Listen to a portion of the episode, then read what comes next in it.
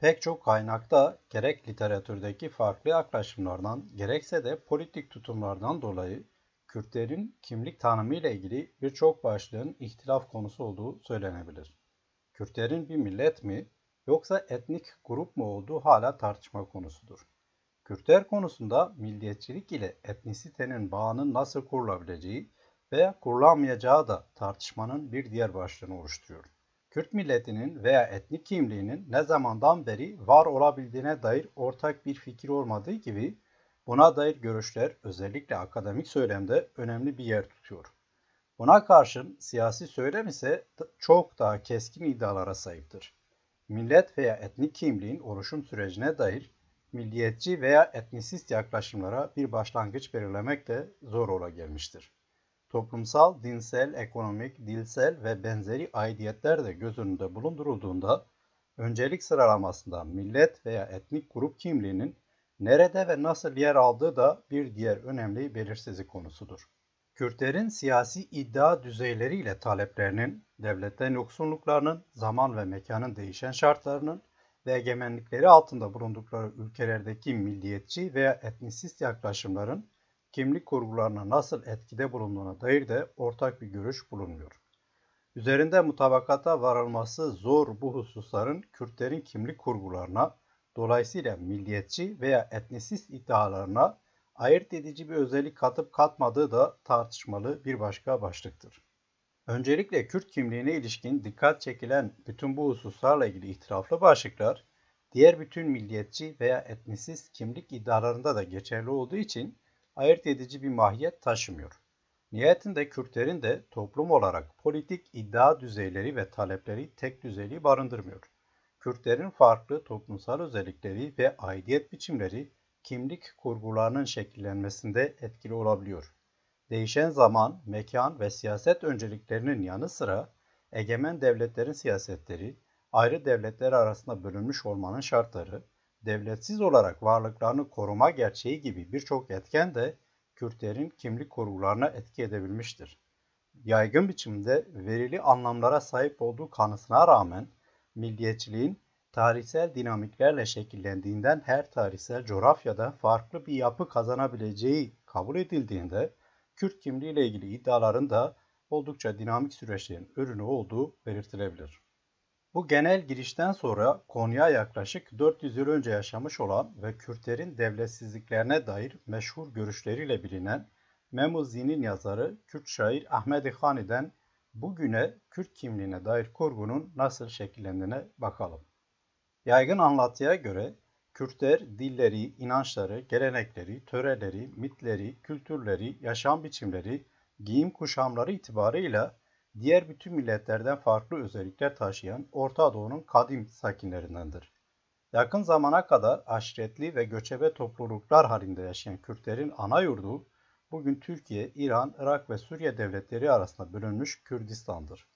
Kürtlerin atalarına dair tarihsel izler milattan önceye dayanmakta ve ilk siyasi varlıkları da milattan önce 600 yıllardaki Med İmparatorluğu'dur.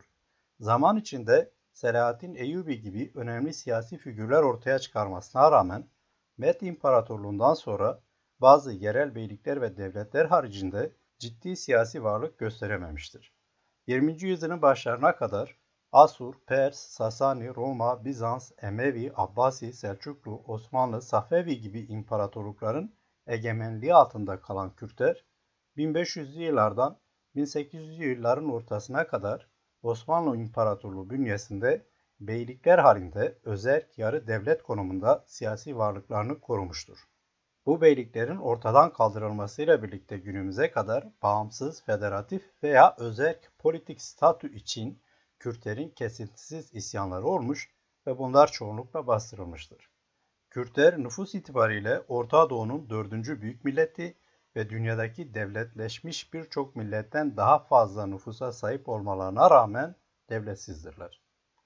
Kürtlerle ilgili genel geçer olarak yapılabilecek ve çoğunlukla yapılan bu tarihsel özetten hareket edildiğinde bile Kürtlerin kimliğine dair siyasi ve akademik söylemlerin farklı biçimleriyle karşılaşmak mümkündür. Millet, milliyetçilik ve etnisite ile ilgili akademik ve siyasi literatürde yer edinen farklı yaklaşımlar, Kürtlerin kimlik tanımları konusunda da geçerlidir. Dolayısıyla Kürtlerin kimlik tanımının nasıl yapıldığını anlamanın bir yolu olarak Kürtlere dair milliyetçi ve etnisist yorumlara bakmak önemli sonuçlar verecektir. Kürt kimliğine dair söylemin büyük oranda geleneksel yani klasik tarih yazıcılığı çerçevesinde belirlendiği ileri sürülebilir. Akademik literatürü genellikle önemsemeyen ve büyük oranda siyasi öncelikleri gözeten geleneksel tarih yazıcılığının Alman tipi milliyetçiliğin bir versiyonunu oluşturduğu savunulabilir.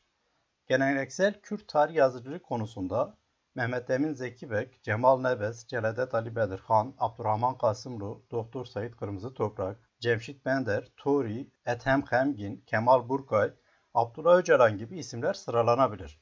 Sadece Kürt yazar veya siyasetçilerin metinleri de değil, Kürtlerle ilgili yazılmış çok sayıdaki şarkiyatçı metinde de geleneksel tarih yazıcılığının esas alındığı kaydedilebilir. Bu nedenle Hamit Bozarslan'ın şu tespiti dikkate değerdir. Örneğin Kürtler hakkındaki kitapların klasik tarzda hazırlanması gerek Avrupa'da gerek Amerika'da yayınlansın, gerekse de Orta Doğu'da yayınlansın aynıdır. Coğrafya ile başlar, çok sıkça Kürdistan'ın dağlık görünüşünü vurgulamak amacıyla fiziki coğrafya, dil, din, müzik ve görenekler üzerine bilgiyle devam eder. Türkiye, İran, Irak ve Suriye Kürdistan'ının son safhasına ulaşmadan önce eski ve Osmanlı Kürdistan üzerinde durarak ilerler. Bu kusursuz mantıkla araştırma bir dizi yayınlarla kendini tekrar etmek ve tekrar üretmekle itham edilir. Kürt kimliğinin tarihsel oluşum süreçleri, bunu etki eden faktörler ve önerdikleri çerçeveler konusunda sahip oldukları ideolojik formasyona ve önceledikleri siyasi iddialara göre aralarında ciddi farklar bulunsa da geleneksel tarih yazıcılığını esas alan isimlerin en önemli ortak özelliği tarihselci ve dolayısıyla özcü olmalarıdır. Geleneksel Kürt tarih yazıcılarına göre Kürtler millet olarak tarihin eski çağlarından beri varlıklarını sürdürüyorlar. Tarihi önemli ve vazgeçilmez bir araç olarak kabul eden ve esasen milliyetçiliğin bir köken söylemi olduğu varsayımını, bazen bunun böyle olup olmadığını bile dikkate almadan sahiplenen gelenekselciler, Kürt milletinin tarihsel kökenine dair geçmişten izler bulmanın gayretindeler ve böylece Kürt kimliğinin ezel ebed sürekliliğini kurgulamaktan geri durmuyorlar. Gelenekselciler tarafından dil, kültür, coğrafya, inançlar, kahramanlar, gelenekler, ihanetler, zaferler vesaire de milletin tarihsel kimliğinin kurgusunun temel unsurları olarak ele alınır. Hatta gelenekselcilere göre tarım, devlet, din, yazı vesaire ilk olarak Kürt toplumu içinde ortaya çıkmış. Bu nedenle Kürdistan medeniyetin beşiğidir farklı egemen milliyetçilikler tarafından tahakküm altına alınmış ve varlığı tehdit veya inkar edilmiş kadim Kürt kimliğinin ispatlanması, korunması ve geleceğe taşınması gelenekselcilerin temel gayesidir. Bu açıdan popülerliği oldukça fazla olan gelenekselci söylem ve elbette tavır, önemli oranda karşılık bulduğu siyasi kimlik söylemini ve iddiasını etkilemiştir. Abbas Vali'nin yaptığı şu genelleme bu açıdan dikkate değerdir. Diyarbakır, Mahabat ve Erbil'den gelen ortalama bir Kürt milliyetçisi ilk selcidir. Onun için Kürt milleti kökeni her Kürdün özü doğası olan ezeli bir varlıktır. Bu köken tarih boyunca halkın ve topluluğun kimliğini belirleyen unsur olmuştur. Geleneksel tarih yazıcıları etnik veya milli özellikler açısından herhangi bir ayrım gözetmeksizin aşkın tarihsel kimlik kurgusunu esas alırken Öte yandan değişen milliyetçi söylemler çerçevesinde Kürt kimliğinin milliyetçi veya etnisist oluşumuna dair farklı başlangıçlar belirleme gayretleri de ayrıca söz konusu olabiliyor. Modern anlamda millet olarak Kürt kimliğini kurgulayanların başında yine özcü milliyetçiliği esas alan isimler geliyor.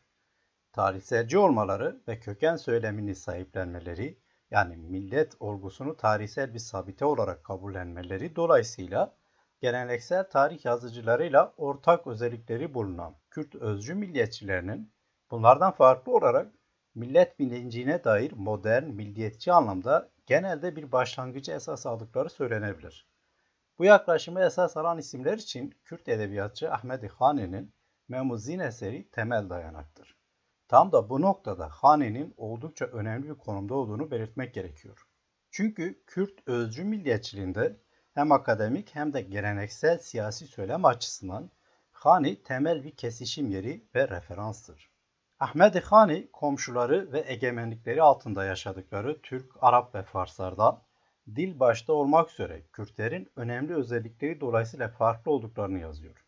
Kürtlerin kendilerine ait bir devletleri olmadığı için egemen devletler tarafından ezildiklerini ve buna karşı mücadele vermeleri gerektiğini savunan Ahmet Hani özellikle dile ve siyasi liderliğe önem atfediyor.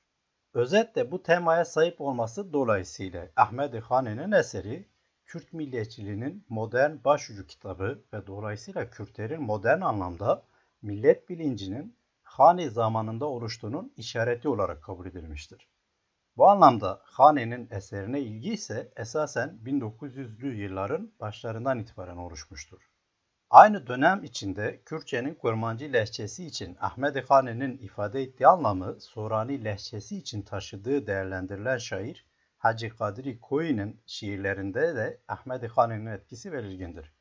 Nitekim sahip olduğu Kürt ve Kürdistan birinci dolayısıyla ikinci hani ya da çağının hanisi gibi övgülere mazhar olmuştur ki Hacı Kadri Koyu 1800'lü yıllarda yaşamıştır. Koyu'nun ardından Hani'nin eseri nitelikli edebiyatın Kürtçe'de yazılabileceğini göstermek amacıyla 1898'de yayınlanan ilk Kürt gazetesi Kürdistan'da tefrika edilmeye başlamıştır. Gazetenin kurucusu Miktat Mithat Bedirhan, Türk ve Arap ulemanın bile bu kitap kadar üstün bu türden bir kitabı hiç görmediklerine hem fikir olduklarını yazmıştır. Ardından 1919'da Kürt Taamimi Marif ve Neşriyat Cemiyeti ilk kez Memuzini kitap olarak yayınlamıştır. Ahmet Hane'nin etkisi değişen zaman ve şartlarda azalmamış, aksine artarak devam etmiştir. Bu nedenle Kürt İslam alimi Said Nursi, siyasetçi ve edebiyatçı Celadet Ali Bedirhan, şair Hejar, yazar yayıncı Giv Mükriyani, tarihçi Cemal Nebez, PKK lideri Abdullah Öcalan gibi oldukça farklı siyasi ve ideolojik konumları bulunan ve farklı zaman dilimlerinde yaşamış isimler üzerinde Ahmet Hane'nin etkisi görülebilir. Nursi'nin daha ziyade tasavvufi anlamda olmak üzere Ahmet Hane'nin feyzine mazhar olduğu ileri sürülmüştür örneğin. Celadet Ali Bedirhan'a göre Hani sadece bir kitap yazmadı, o ayrıca bir peygamberdir de. Milli inancımızın bir peygamberi, ırkımızın doktrinlerinin peygamberi idi. Doğu Kürdistanlı şair Hecar 1900'lü yılların ortalarında Ahmet Hane'nin eserinin Sorani çevirisinin İran ve Irak'ın Kürdistan bölgelerinde ilk kez yayımlanarak milliyetçi duygulara hitap etmesine öncülük etmiştir. Aynı dönemlerde Giv Mükriyani, Hacı Kadri Koi'den hareketle Kürt yurtseverliği bilincinin Hane'nin eseri olduğunu kaydetmiştir. Cemal Nebez de Kürt ulusunu bir bütün olarak kapsayacak bir Kürt devleti kurma fikri dolayısıyla Hani'ye özel dikkat çekmiştir. Türkiye'deki Kürt hareketinin kitlesel bir taban bulduğu 1990'lı yıllarda Abdullah Öcalan özellikle aşkın liderlik iddiasını savunabilmek amacıyla Ahmet Hani'nin Kürt milleti için önemini yeniden vurgulamakla kalmamış, aynı zamanda kendisini eşdeğer konuma yerleştirmeye çalışmıştır. Hani ve eseri sadece siyasi ve edebi milliyetçi söylemin değil, neredeyse Kürtlerle ilgili yazılmış bütün kitapların konusu olmuştur.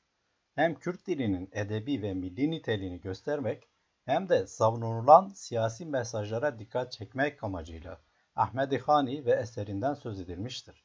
Yanı sıra Ahmet Hani akademik literatürde Kürt milliyetçiliği ile ilgili tartışmalarda da önemli bir yer tutmuştur. Amir Hasanpur başta olmak üzere Ahmet Hani'nin düşüncelerini Kürt milliyetçiliğinin başlangıcı kabul edenler vardır.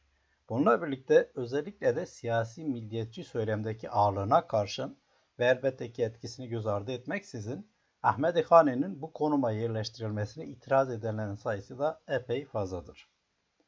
Amir Hasanpur'a göre Fars ve Osmanlı devletlerinin Kürtler üzerindeki egemenlikleriyle zorlayıcı olmasa da Fars ve Osmanlı dillerinin Kürtlere dayatılması karşısında tırnak içinde yüksek seviyede dilsel ve ulusal uyanış Kürt okur yazarlar arasında 17. yüzyılda ortaya çıktı. Bu uyanışta Kürt milliyetçiliğinin havarisi olarak Hani'nin etkisi Hasanpur'a göre tartışmasızdır. Hatta Hasanpur, Hani'den önceki yüzyılda yaşamış Şeref Hani Bitlisi'nin Kürdistan yöneticilerinin hikayesini konu edinen eseri Şerefname'yi de Memuzin kadar önemsemektedir. Çünkü Hasanpur'a göre Burada da Kürtlerin birlik sorunundan ve devletsiz oluşundan söz edildiği için Kürt milli bilincinin varlığı söz konusudur. Ancak Amir Hasanpur, Hani ve Bitlis'inin görüşlerinin modern dönem öncesine denk düştüğünün, milliyetçiliğin de modern bir söylem olduğunun farkındadır ve bu çelişik duruma açıklık getirme ihtiyacı da duymaktadır. Hasanpur'un izahatı Kürt milliyetçiliğinin ayırt edici özelliği olarak feodal kökenlerini ileri sürmesi çerçevesinde olmuştur. Hasanpur'a göre Kürt milleti kendi içinde sınıflara ayrılmış olsa da sınırları öncelikli olarak etnik ve kültürel unsurlarla özellikle de dil ile belirlenmiş tarihsel bir topluluktur.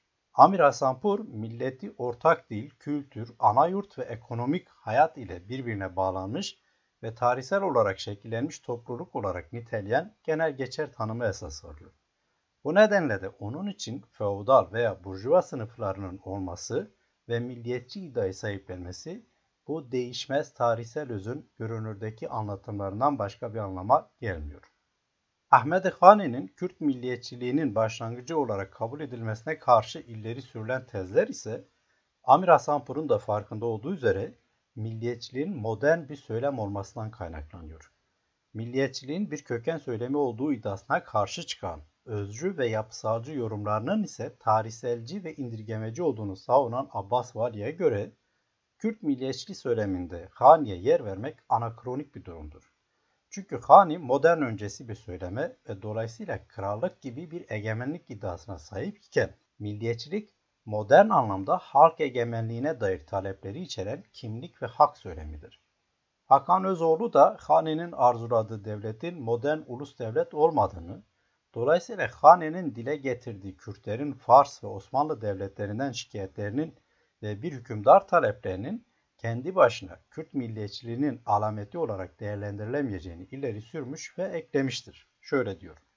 Esasında ancak 20. yüzyılın başlarında Batı milliyetçilik kavramının Kürt topluluğuna nüfuz etmesinden sonradır ki Memuzin Kürtler için milliyetçi yazının bir başyapıtı haline geldi ve onları politik olarak harekete geçirdi.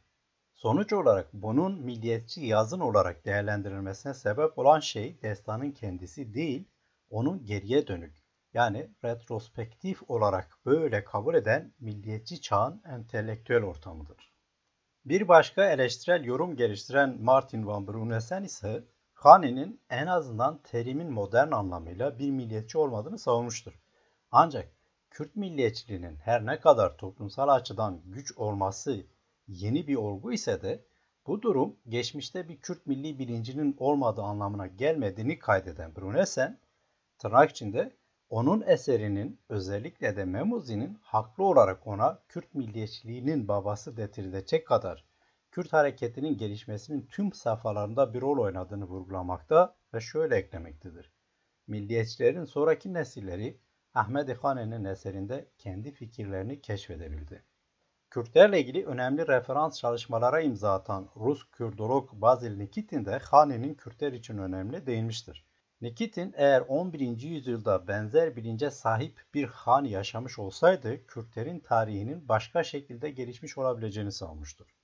Ahmet Hani ile ondan yaklaşık 200 yıl sonra yaşamış olan Hacı Kadiri Koyu'nun iki büyük şair olduğunu kaydeden Vadi Civade'ye göre de İranlar için Firdevsi ne anlam ifade ediyorsa Hani de Kürtler için benzer anlamı taşıyor. Benzer yoruma sahip bir diğer isim de Maherdat İzadi'dir. Hasanpur gibi Hani'nin yanına Şerefhani Bitlisi'yi de ekleyen İzadi, modern anlamda milliyetçiliğin olmasa da bir pan-Kürt milli bilincinin oluşmasında bu iki ismin öncü olduğundan emindir. İsmail Beşikçi de Hani'nin kendine has özelliğine ve önemine dikkat çekiyor. Beşikçi'ye göre 17. yüzyılda Kürt milli duygularının yoğun bir şekilde dile getirilmesi Ahmet Hani'ye has bir özelliktir. Hani ile ilgili eleştirel yaklaşımlar aynı zamanda Kürt milliyetçiliğinin başlangıcı ve niteliği ile ilgili farklı görüşleri de içeriyor. Bir görüşe göre modern anlamda millet tanımını esas alan Kürt milliyetçiliğinin ve dolayısıyla modern Kürt hareketinin başlangıcını 1800'lü yılların ilk yarısındaki Bedirhan Bey'in isyanına kadar götürmek mümkündür. Önemli bir kesim de Vadi Civadey'in görüşüne katılarak 1880'li yılların başlarındaki Şeyh Ubeydullah isyanını Kürt milliyetçiliğinin başlangıcı kabul ediyor. Bir diğer görüşe göre de Kürt milliyetçiliği 20. yüzyılın başından itibaren oluşmaya başlamıştır.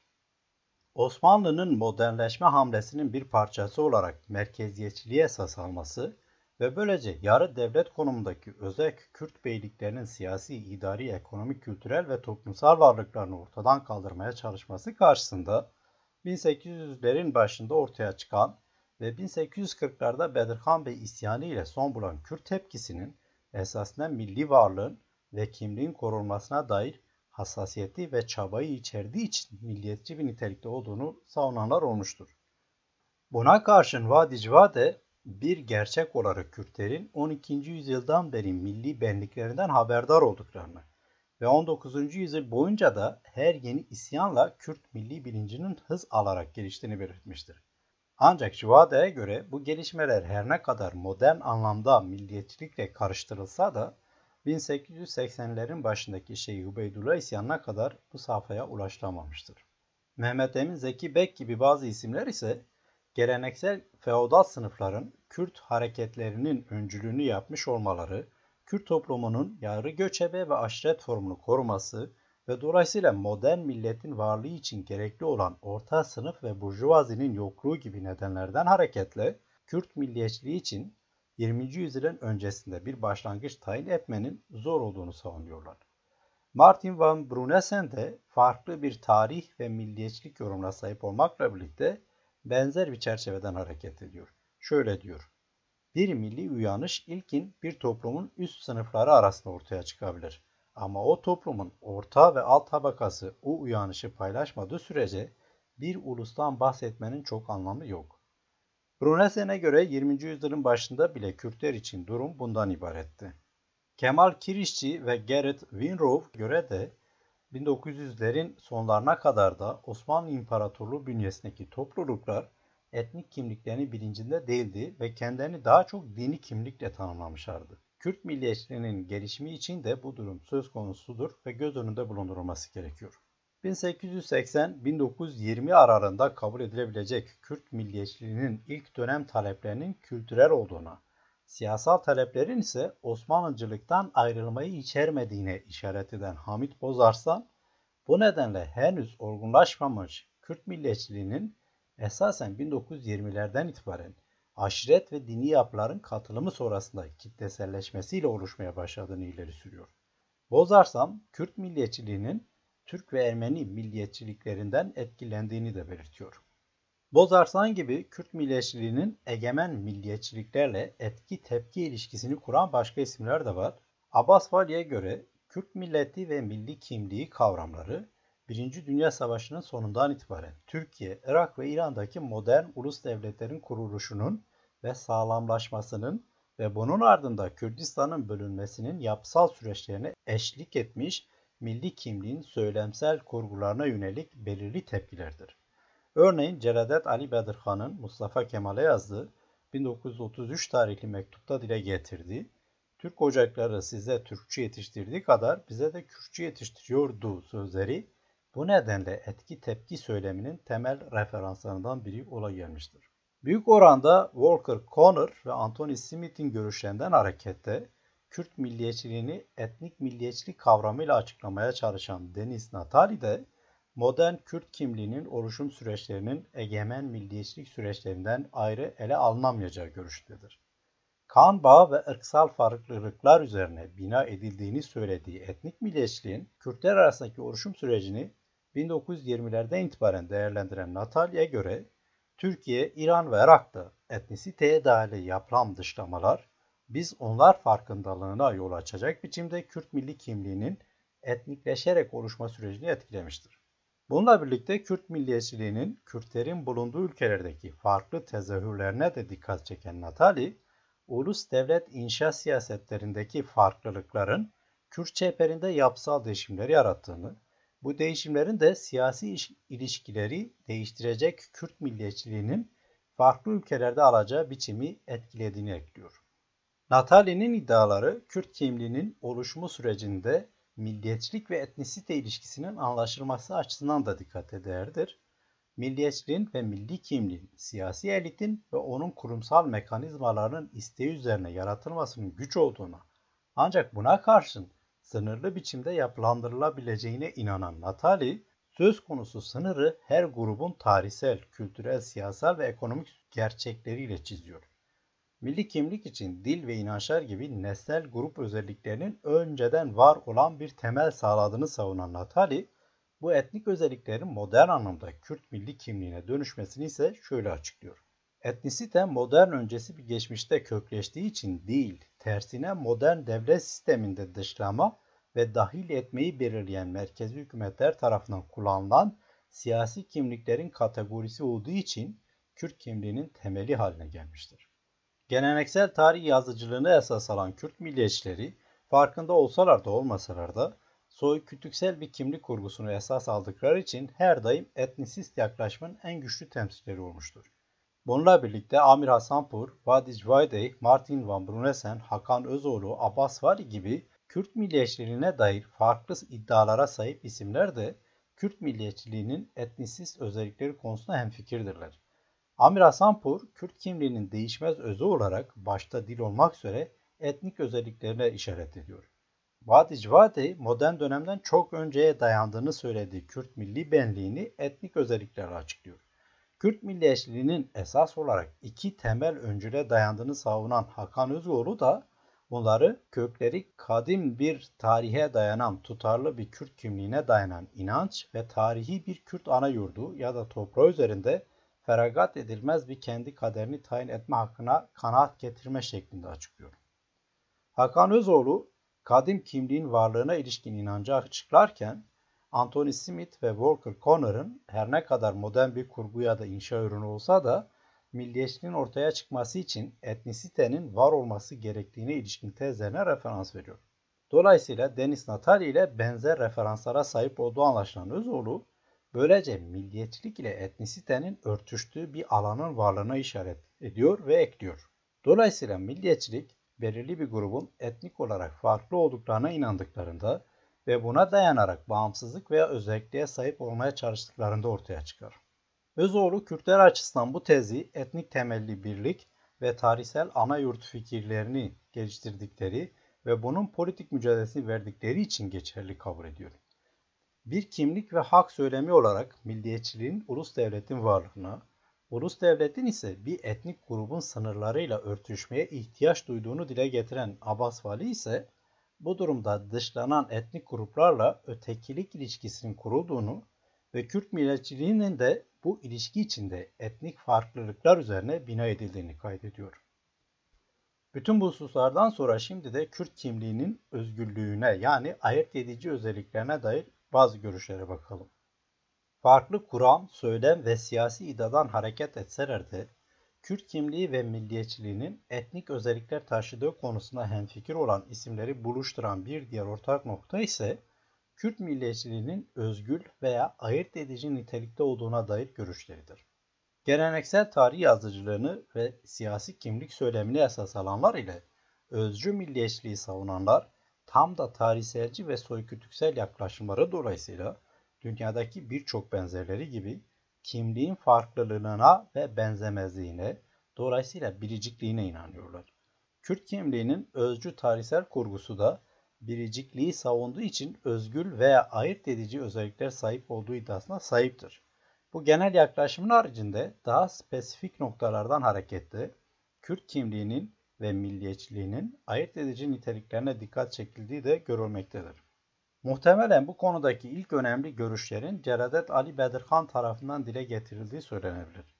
Bedirhan, Türk milliyetçiliği ile yaptığı kıyaslamadan hareketle hem Kürt milliyetçiliğini kadimleştiriyor ve böylece kendine has bir özellik barındırdığını dile getiriyor. Hem de bu iddiasını Ahmet Hane'nin Memuzin eserindeki görüşleriyle temellendiriyor. Bedirhan'ın bu konudaki görüşlerini daha 1933'te Mustafa Kemal'e yazdığı meşhur mektubunda bulabiliyoruz.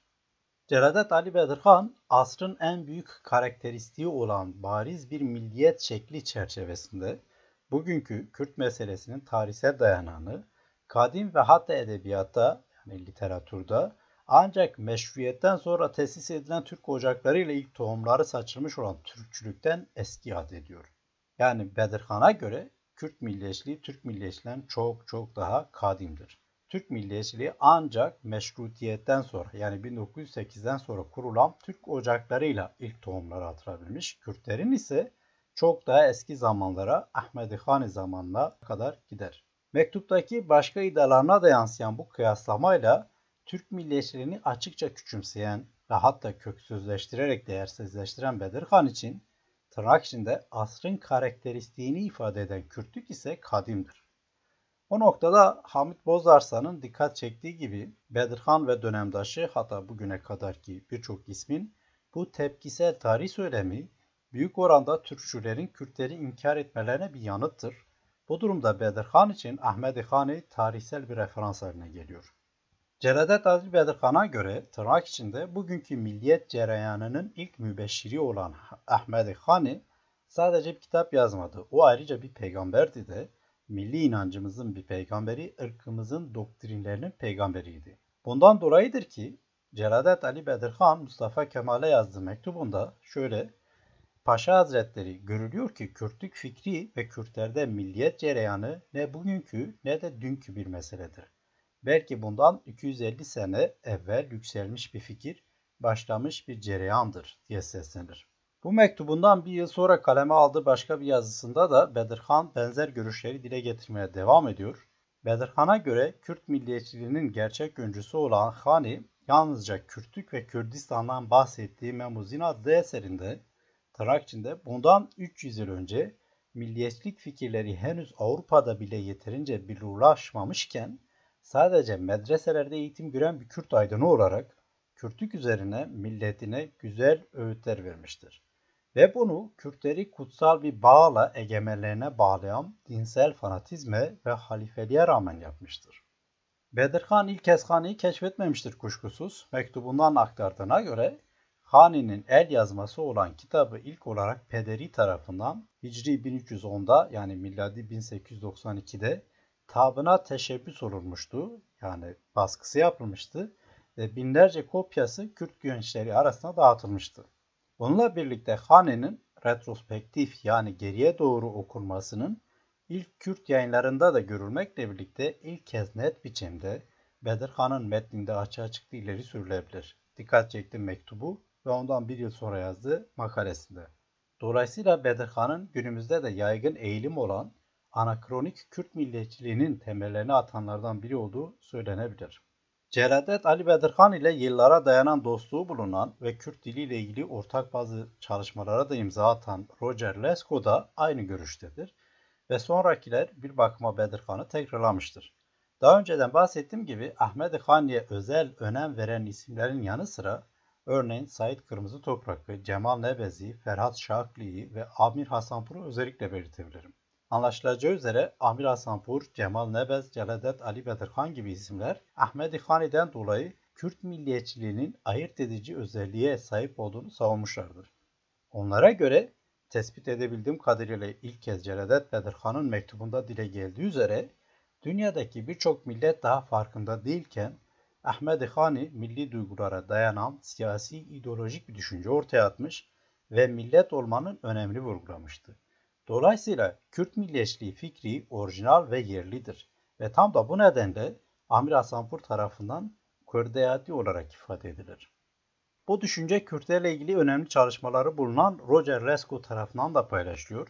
Lesko'ya göre Hani, İslam topraklarına yabancı olan milliyetçiliği önceden haber vererek Kürtlerin bağımsızlığını ve bölünmezliğini savunarak yaşadığı yüzyılın sınırlarını aşmış birisidir.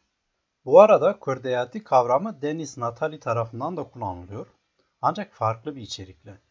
Natali'ye göre farklı ülkelerdeki siyasetlerin farklı biçimlerde etkilediği Kürt etnik milliyetçi kimliğinin ifadesi olarak Kurdeyati bu özelliklerden dolayı ayırt edici bir niteliğe sahiptir. Abbas Vali ise Kürt milliyetçiliğinin ayırt edici niteliğini Avrupa'daki klasik milliyetçilikle yaptığı kıyaslama üzerinden vurguluyor. Bazı yönlerden Deniz Natali'nin görüşlerini çağrıştırsa da Abbas Vali iddiasını şöyle temellendiriyor.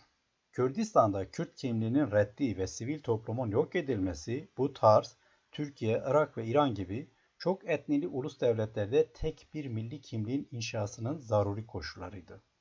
Bu Kürt milliyetçiliğine onu Avrupa'daki klasik milliyetçilikten ayıran özgül bir nitelik tayin eder. Zira Avrupa'daki klasik milliyetçilik modernite tarafından resme başlatılırken ve ona modern ulus devletin ve hemen akabinde demokratik vatandaşlığın ve sivil toplumun ortaya çıkışını belirleyen tarihsel süreçler ve uygulamalar eşlik ederken, Kürt milliyetçiliği bunun tersine Kürt kimliğinin inkarına bir tepki olarak Kürdistan'da sivil toplumun ve demokratik vatandaşlığın bastırılmasına dayanır. Kürt milliyetçiliğinin aşiret, tarikat, şeyhlik gibi geleneksel toplum yapılarına mensup kişiler tarafından sahiplenilmesi ve hatta bu geleneksel şahsiyetlerin liderliğini yaptığı hareketlerce geliştirilmesi de ayırt edici bir başka özellik olarak kabul edilmiştir. Hatta milliyetçilik konusunda başta gelen referans isimlerden biri olan Ernest Gellner'e göre kabilelerden meydana gelen bir ulus bir dönem için dahili sınırlar içinde kabile, dışarıya karşı ise bir ulusal devletin özelliklerini taşıyabilir ve bu özelliklerden dolayı Kürtler toplumsal yapıya dayanan eski kabilecilikle ortak kültüre dayanan yeni anonim ulusçuluğu bir araya getiren örneklerden olması açısından da ilginçtir. Özellikle 1920'den sonra başta Türkiye olmak üzere Kürt kimliğine yönelik yasakçı, laik, modernist uygulamaların Kürtlerin geleneksel yaşam alışkanlıklarına, inanç pratiklerine ve aidiyetlerine, kültürel ve toplumsal dokusuna müdahalesi, geleneksel toplum yapılarına mensup kişilerin Kürt milliyetçi hareketlerine katılımını hızlandırmış ve Kürt milliyetçiliğin kitleselleşmesi de böylece sağlanmıştır. Egemen milliyetçilik söylemlerinden modern dışı, gerici ve medeniyet karşıtı olarak değerlendirilse de Kürt hayat tarzının şekillenmesinde etkili olan aşiret ve şehirlik gibi geleneksel unsurlar, Kürtlerin mücadelelerinin etnik, siyasi ve toplumsal uzantıları olarak işlevsel hale gelmiş ve milliyetçi mücadelenin bizzat unsurları olmuşlardır. Bu konuyla ilgili Vadic Vadeyn, Mesut Yeğen'in ve Hamit Bozarsan'ın son derece önemli görüşleri var. Bunu da hatırlatmış olayım. Kürt milliyetçiliğinin ayırt edici özellikleri olarak ileri sürülen bütün bu hususları büyük oranda kabul etmekle birlikte İsmail Beşikçi, ezen ezilen millet milliyetçiliği kıyaslamasından hareketle Kürt milliyetçiliğinin bir başka ayırt edici niteliğine işaret ediyor. İsmail Beşikçi, Türk, Arap ve Fars milliyetçiliğiyle aynılaştırılmasına ve buradan hareketle toptancı biçimde kötülenen bütün milliyetçiliklerle aynı kefeye konulmasına karşı çıktığı Kürt milliyetçiliğinin tırnak içinde temel dinamiklerini şöyle açıklıyor. Kürtlerden milliyetçi hareket ben en büyüğüm, en asilim, en büyük, en asil olduğum için başka etnik grupları da yönetirim anlayışıyla gelişen bir süreç değildir. Kendisine karşı ne kadar haksız politikalar uygulandığının, ne kadar mağdur edildiğinin, ezildiğinin bilincine varmanın kendisine dayatılan ırkçı yaptırımlardan kurtulmak ve insani değerlere ulaşmak için yapılan mücadelenin dürtüleriyle gelişen bir süreçtir. Bu bakımdan Türk milliyetçiliğinin hareket noktası ve amaçlarıyla Kürt milliyetçiliğinin hareket noktası ve amaçları arasında çok büyük farklar vardır. Her iki milliyetçilik aynı kaynaklardan, aynı duygulardan ve düşüncelerden besleniyor. Tam bu noktada Kürt siyasetinde milliyetçiliğin algılanış biçimine dair bir notu düşmek isterim. Örneğin Doktor Abdurrahman Kasımlı, Doktor Said Kırmızı Toprak ve bugünkü ana akım Kürt hareketlerinden biri olan Kürdistan Demokrat Partisi'nin lideri Mesut Barzani'nin aşağı yukarı Beşikçi'nin ifade ettiği bu görüşlere benzer biçimde Kürt milliyetçiliğini tarif ettiklerini ve savunduklarını söyleyebiliriz. Bununla birlikte bir diğer ana akım Kürt hareketi olan PKK'nın lideri Abdullah Öcalan ise bütün söylemini milliyetçiliğin kötülüğü üzerine kurar ona göre milliyetçilik bir uğurdur, hastalıktır ve fakat bunları söylemesine rağmen özellikle Öcalan'ın tarih kurgusuna bakıldığında son derece anakronik bir özcü milliyetçi söyleme sahip olduğu da ileri sürülebilir. Bu hususun da altını çizdikten sonra konuyu Avrupa Tarihi adlı kült kitabı bulunan Norman Davis'in milliyetçilikle ilgili görüşleriyle bağlamak istiyorum. Norman Davis, çıkarlarının daima en üstte tutulması gerektiği düşünülen ulusla ilgili bir fikir koleksiyonu olarak değerlendirdiği milliyetçiliğin en büyük yükselişi Fransız devriminde yaşadığını, 19. yüzyılda Avrupa'daki toplumsal ve siyasal gelişmelerle netleştiğini ve o dönemden bu yana dünyanın tüm kıtalarında var olduğunu kaydediyor. Davis, milliyetçiliğin iki karşıt versiyonla oluştuğunu savunuyor ve şöyle yazıyor. Bunlardan biri sivil ya da devlet ulusçuluğuydu ve var olan devletlerin egemen kurumları tarafından kuruluyordu. Diğeri popüler ya da etnik ulusçuluktu. O devletlerde yaşayan ve hükümetlerinin siyasetine karşı olan toplulukların taleplerinden ortaya çıkıyordu. Norman Davis daha önce sözünü ettiğim Abbas Vali gibi milliyetçiliği devlet kurma süreciyle birlikte değerlendiriyor. Ancak biraz önce aktardığım gibi ifade ettiği iki karşıt versiyon arasındaki ayrımlara da bazı açılardan sosyalist söylemin ezen ezilen milletlerin milliyetçilikleri söylemini hatırlatırcasına şöyle dikkat çekiyor. Temel ayrım düşüncelerin ve eylemin kaynağında yatmaktaydı. Devlet ulusçuluğu doğrukta değerlerini tüm topluma yansıtmaya çalışan seçkin bir kitlenin içinde ortaya çıkmıştı. Popüler ulusçuluk var olan düzeni yıkmadan önce kitle desteği arayarak tabanda, kökte başlamıştı. Diğer önemli bir fark da belli bir ulusal topluluğun kültürünün korunması veya yayılmasıyla sınırlı olan her derece kültürel ulusçulukla ulus devlette ulaşma için self determinasyon hakkını talep eden saldırgan siyasal ulusçuluk arasında bulunmaktaydı.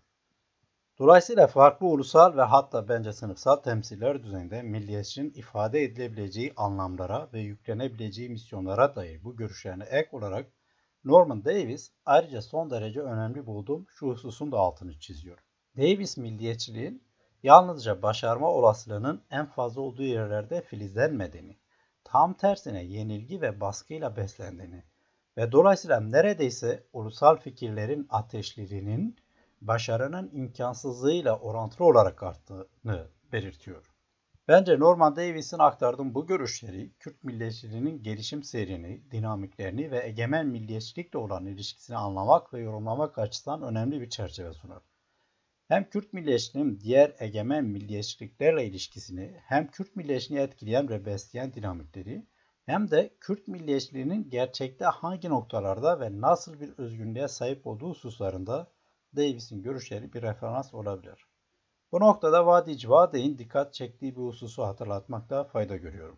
Kürt hareketlerinin başarısızlıkları, üstelik son yüzyılda defalarca yaşadıkları başarısızlıklar, Türkiye, Irak, İran ve Suriye örneklerinde görülebileceği üzere Kürt milliyetçiliğinin pes etmesine neden olmamıştır. Aksine hayal kırıklığı kadar öfkeyi de birikmiştir. Özellikle bu durumu anlamak açısından Norman Davis'in milliyetçiliğin yalnızca başarma olasılığının en fazla olduğu yerlerde filizlenmedi.